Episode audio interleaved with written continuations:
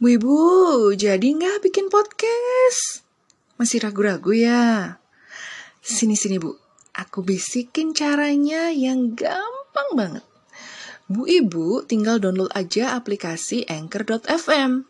Kalau udah terinstall di HP Bu Ibu, langsung aja pakai buat ngerekam suara, terus bisa diedit audionya, dan bisa langsung kasih juga nih background musiknya. Kalau udah, save. Terus langsung dipublish deh. Jangan khawatir bu, podcast Bu Ibu itu udah langsung terkonek ke Spotify kok. Dan beberapa platform podcast lainnya. Gampil banget kan? Asiknya lagi bu, semua fiturnya 100% gratis. Yuklah bu, cus! Segera download aplikasi Anchor.fm.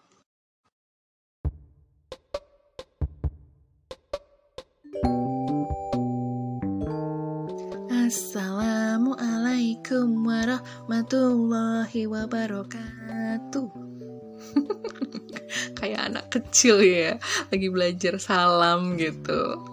Hai Bu Ibu, it's great to be back again right here with me, Ibu Inung. Mudah-mudahan Bu Ibu juga dalam keadaan happy ya, meskipun hari-hari kemarin itu meninggalkan jejak-jejak lelah dan juga letih tapi tetap harus optimis ya ngadepin hari-hari berikutnya. Mau break dulu sebentar juga boleh kok. Mau seharian besok itu nggak masak juga boleh. Jangan diforsir ya bu ya. Kesehatan itu tetap harus paling nomor satu, paling utama. Dan pastinya aku Ibu Inung akan selalu nemenin apa pun aktivitasmu dalam podcast Bu Ibu.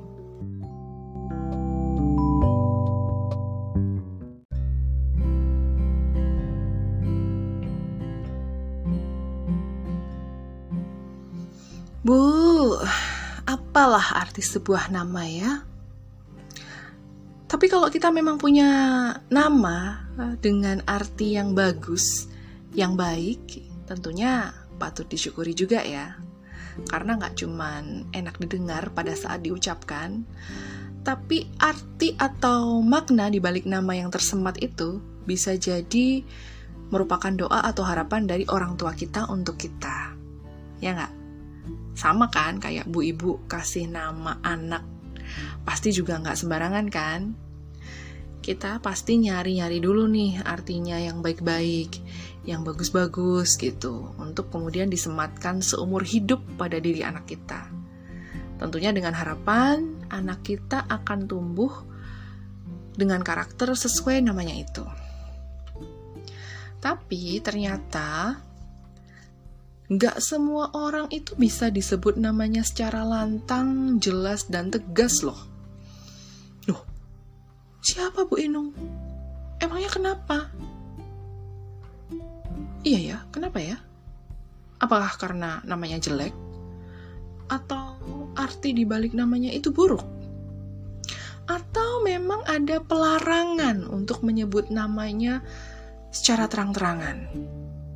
Kayak karakter itu tuh kayak karakter dalam buku fiksi Harry Potter di mana orang-orang hanya boleh menyebutnya you know who.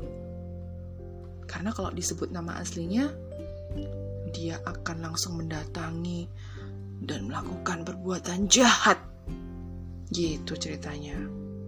Tapi apakah seperti itu? Nggak mungkin dong kita nyebut you know who gitu kan. Bukan sih bu bukan itu yang aku maksud. Tapi di negara kita ini sering kok orang-orang tidak menyebut namanya secara langsung dan jelas. Siapa sih? Penasaran deh. Sebenarnya saya akan saya nggak akan langsung nunjuk orangnya siapa tapi kalau bu ibu pernah membaca atau mendengar berita tentang kasus pelecehan seksual atau kasus pencabulan atau mungkin tentang kasus perkosaan terhadap perempuan gitu. Seringkali korbannya itu disebut sebagai apa, Bu? Disebut sebagai apa? Apa sih? Korban. Iya, korbannya itu disebut sebagai apa? Disebut dengan apa? Pernah dengar? Pernah ngeh Sering terdengar ya Bu ya oleh si pembaca berita atau sering ditulis dalam berita media cetak atau digital itu seperti ini. Bunga, bukan nama sesungguhnya, adalah korban perkosaan merupakan seorang gadis berusia 25 tahun, bla bla bla bla bla. Atau begini narasinya yang lain. Korban pencabulan adalah seorang anak SD berusia 10 tahun. Kita sebut saja dia Bunga, bukan nama sebenarnya. Atau ada juga tertulis di media-media gitu ya. Korban kasus pelecehan seksual merupakan seorang karyawati, koma, sebut saja Bunga, dalam kurung nama samaran. Nah, sudah mengerti, Bu? Kenapa ya Bu ya? Kenapa kok bunga? Bahkan penyebutan bunga ini kemudian jadi lebih lebih spesifik ya.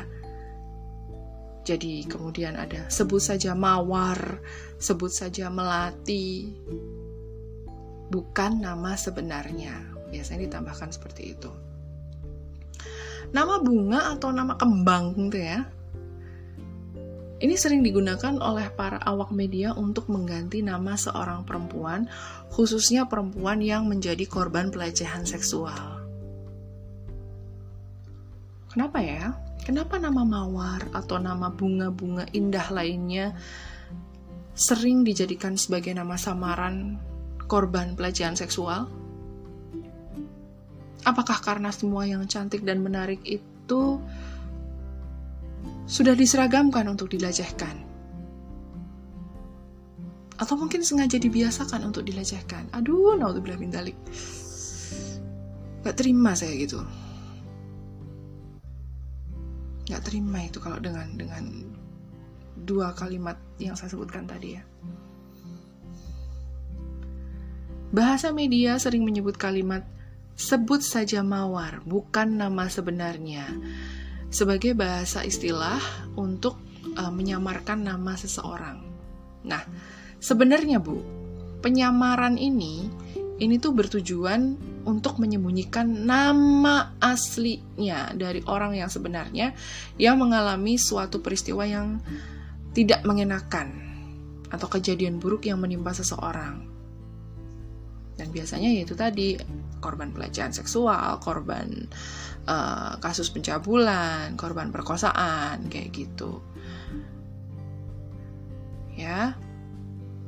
Supaya apa? Untuk melindungi korban itu sendiri, termasuk juga keluarganya. Karena memang harus dilindungi, Bu, korban-korban itu sebenarnya. Kalau identitasnya terbongkar, akan ada efek lanjutannya gitu loh akibatnya bisa fatal juga kan bisa didatengin orang-orang sekitarnya yang kemudian ya kalau kalau kalau nolongin tapi kalau ternyata hanya untuk memberikan komentar-komentar julid gitu kan gimana coba ya kan terus kemudian dikucilkan gitu bagaimana coba padahal dia korban loh gitu nah penyebutan bunga mawar atau melati gitu ya dahlia, kamboja, semua bunga. Kok jadi kayak lagu ya? Melati kenangan mawar gitu. Itu biasanya digunakan untuk menjaga nama baik seseorang atau keluarganya supaya tidak diketahui oleh khalayak umum. Tapi kenapa ya ketika identitas seorang korban itu harus disembunyikan nama sebenarnya? Kenapa kok peristiwanya justru dipublikasikan? Ya karena memang peristiwa ini sudah terjadi yang merupakan peristiwa pidana dan menimbulkan kerugian pada korbannya. Peristiwa pidana ini ya dipublikasikan untuk sebagai sebuah peringatan terhadap orang lain gitu loh, supaya kejadian itu tidak terulang kembali. Supaya juga memberikan efek rasa malu kepada si pelakunya.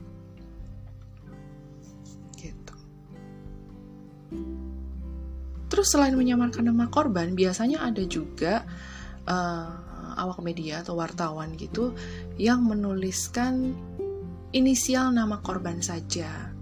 Semisal inisialnya Y atau misalnya inisialnya uh, AN, SN, R, RA, BMW gitu dan masih sebagainya. ini ini penting ya bu ya dan ini bu ibu juga harus tahu bahwa uh, ini tuh etika dalam jurnalistik bu ibu. Nama sebenarnya itu sering disamarkan dengan sebutan mawar atau bunga atau singkatan nama dengan dua huruf atau satu huruf. Dan memang seharusnya seperti itu. Etika semua media dalam menyebarkan informasi termasuk juga media sosial. Social media, anything you name it gitu.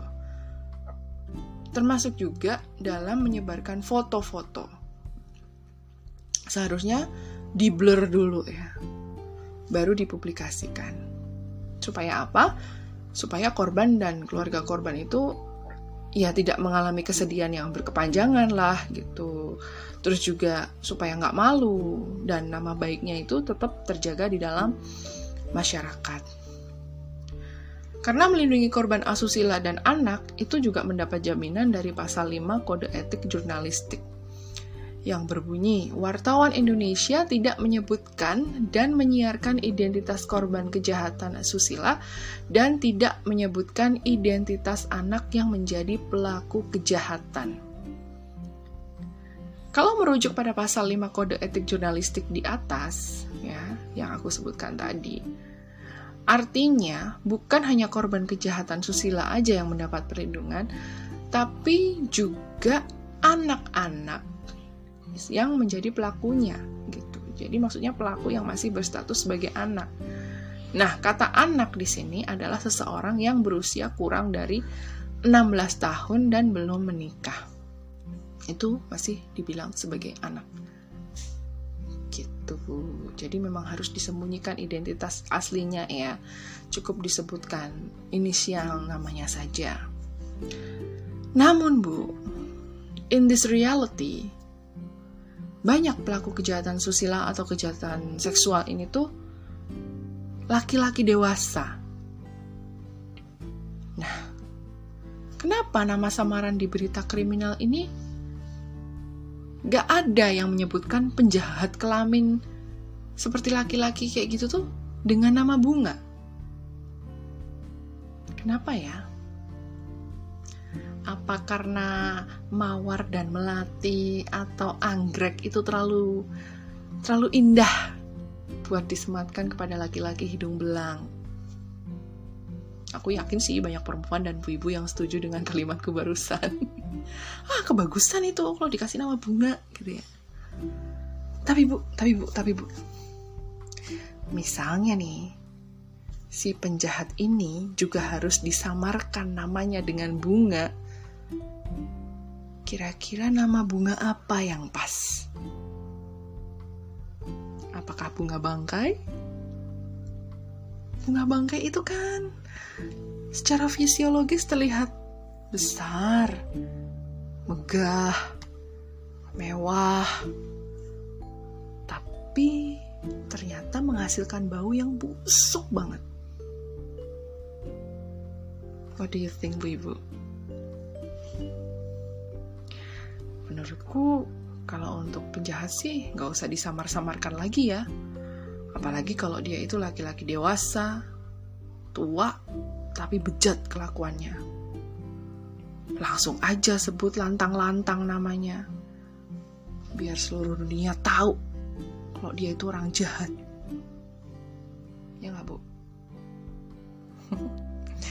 Anyway, episode ini adalah bagian dari tantangan 30 hari bersuara 2022 yang diselenggarakan oleh komunitas The Podcasters Indonesia. Thank you ya Bu Ibu udah konsen dengerin episode kali ini. Aku Ibu Inung, see you on my next episode of podcast Bu Ibu.